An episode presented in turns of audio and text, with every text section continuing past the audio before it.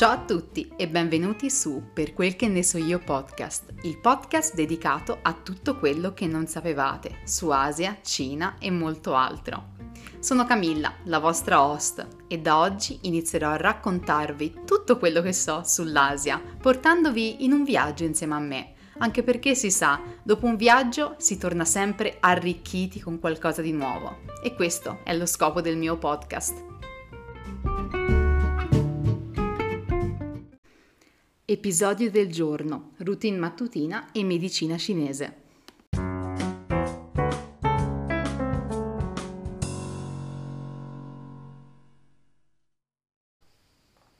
Ciao a tutti e bentornati per questo secondo episodio di Per quel che ne so io podcast. Sono Camilla, la vostra host e sono felicissima di iniziare con un piccolo annuncio.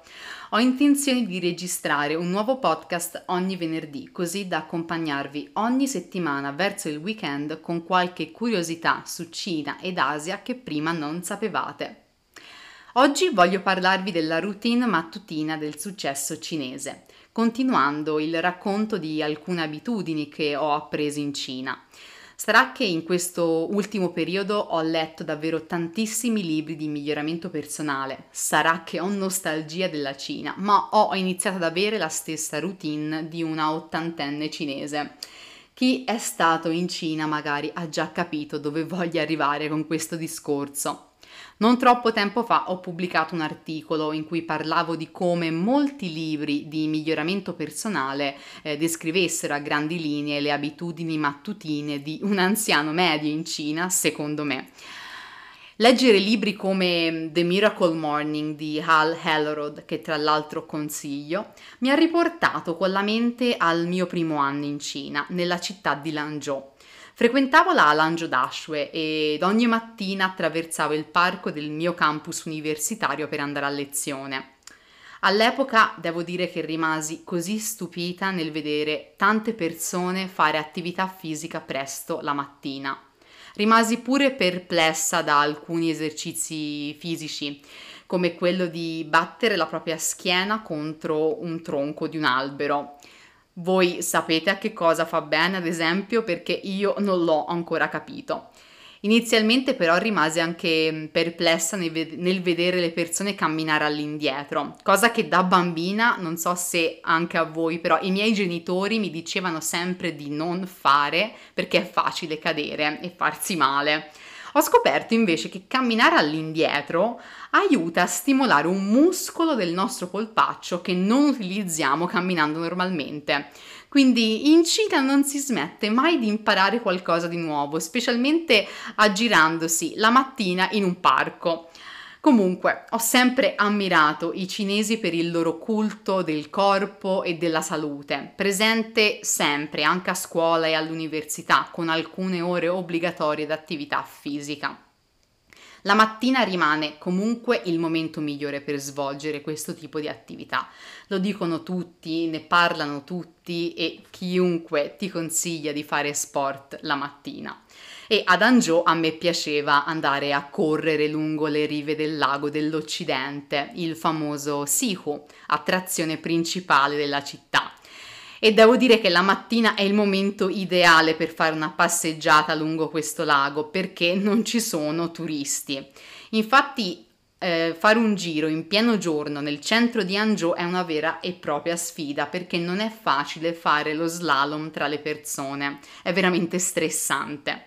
Comunque sia, parchi e piazze in Cina sono sempre popolate da gruppi di persone, per lo più anziane, che ballano o praticano tai chi oppure giocano a mahjong di tutto. Ad Hangzhou c'era pure eh, un punto in cui le persone si riunivano tutti i giorni a cantare, una zona piuttosto rumorosa e caotica. Vabbè, tornando alla routine del buongiorno, il mattino ha l'oro in bocca. Da sempre si considera la mattina come il momento più produttivo della giornata, non solo perché è facile fare jogging senza incontrare i turisti, ma anche perché le persone tendono ad essere molto più produttive la mattina E questa, mm, questa, idea di produttività abbinata alla sveglia eh, all'alba proviene da una lontana tradizione contadina, in cui era importante svegliarsi presto per sfruttare al massimo ogni ora di luce. In Cina l'importanza di uscire presto al mattino per fare attività fisica ha però anche le sue, sue basi nella medicina tradizionale cinese. Quindi, uno dei principi fondamentali della medicina tradizionale cinese è questa energia chiamata Qi, che circola nel nostro corpo attraverso dei canali che sono chiamati meridiani. Questi canali si ramificano e si collegano con ogni organo e funzione vitale. Abbiamo in totale 12 meridiani collegati a 12 organi vitali. Voglio però fare una piccola precisazione. La medicina tradizionale cinese si basa su una interpretazione dell'anatomia che non ha nessun riscontro empirico o medico ma si basa principalmente sulla filosofia taoista. Quindi, vabbè, tra gli orgami- argomenti più interessanti eh, legati alla medicina tradizionale cinese troviamo l'orologio biologico, secondo il quale ogni organo del nostro corpo ha un momento di massima o di minima attività. Questo dipende dal Qi e dal modo in cui circola attraverso ogni meridiano ed organo. L'orologio biologico cinese è diviso in 12 fasce orarie, due ore per ciascuna. E qua seguitemi.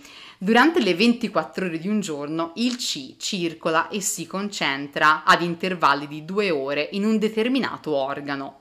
Quindi svegliarsi presto al mattino è importante per questo motivo.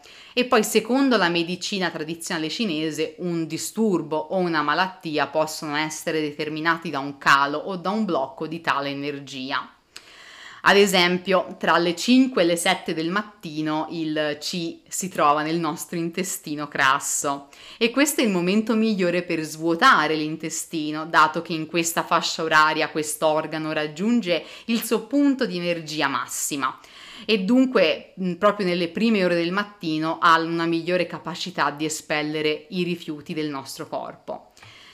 I cinesi consigliano tra l'altro di bere un bicchiere d'acqua calda a stomaco vuoto, così per favorire questo funzionamento intestinale. Si sa, in Cina tutti adorano bere l'acqua calda e di questo forse parlerò in un altro episodio perché è interessante e mh, sinceramente non l'ho mai nemmeno io capito bene, non mi piace proprio bere l'acqua calda, specialmente d'estate, cosa che fanno nonostante le temperature tropicali di alcune città. Torniamo al nostro orologio biologico. Allora, Andando avanti durante la mattina, tra le 7 e le 9 del mattino, invece, mh, mm, lo stomaco è maggiormente attivo, quindi il CIC si trova nel nostro stomaco e mh, mm, la funzionalità digestiva ha il suo picco di energia. Per questo motivo il suggerimento è quello di fare una buona colazione eh, in questo orario per avere energia durante il resto della giornata. Quindi, in generale, alzarsi presto la mattina aiuta a mantenerci in armonia con il nostro corpo, ma anche con la nostra mente. E a tal proposito, prima di concludere, voglio condividere con voi un'altra riflessione. Leggendo il libro The Miracle Morning mh, mm, si parla anche dell'importanza del silenzio e della meditazione per iniziare la giornata al meglio. Io questo lo rivedo molto nel concetto anche della millenaria pratica del Tai Chi, un'arte marziale cinese interna. Allora, le arti marziali sono divise tra interne ed esterne. Negli stili interni, come il Tai Chi, prevale l'insegnamento spirituale, mentre negli stili esterni, come può essere il Kung Fu, eh, prevale la forza, la potenza e, o la velocità. Il Tai Chi quindi è una sorta di meditazione in movimento e si basa sull'esecuzione di movimenti armonici e fluidi. Questi movimenti che rappresentano delle vere e proprie tecniche marziali come un kung fu, rallenta, cioè un kung fu rallentato hanno applicazioni ben precise che si caratterizzano proprio per l'essere circolari, armonici e anche per coinvolgere l'intero corpo. Cioè sincronia e consapevolezza, è veramente una pratica completa. Inoltre il Tai Chi nella sua accezione marziale è fondato sulla teoria di respingere l'avversario senza opporre forza alla forza e questo lo trovo estremamente poetico. In questo caso praticarlo potrebbe aiutarci a respingere pensieri negativi e preoccupazioni. Vabbè, il Tai Chi porta veramente molti benefici e si basa sull'unità corpo e mente eh, coerentemente con quello che è anche il sistema di credenze della cultura cinese. E poi tutti lo possono praticare. Io vedevo persone over, uh, over 80 praticare Tai Chi in Cina. È un tipo di esercizio uh, che abbina il corpo e la mente molto meno complesso mh, dello yoga, ad esempio, che spesso richiede molta più flessibilità o posizioni complicate.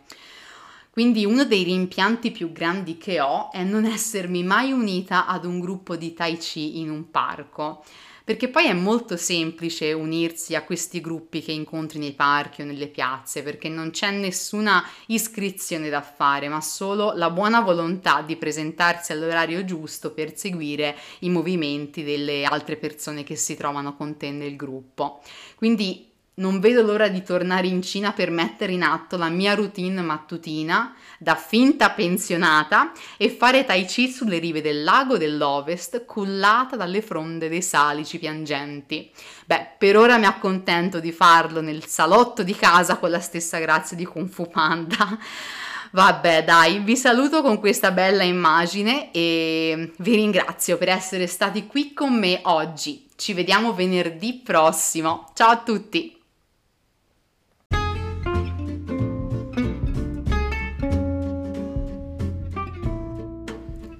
Il vostro supporto è di estrema importanza per me, quindi seguite questo podcast. Vi ricordo anche di visitare il mio profilo Instagram, per quel che ne so io, o se preferite Camilde, che è la mia pagina personale. Mi trovate a perquelchenesoio.com, la mia pagina blog, dove potrete anche iscrivervi alla newsletter che inizierà questo agosto, con un tema molto estivo. Vi aspetto!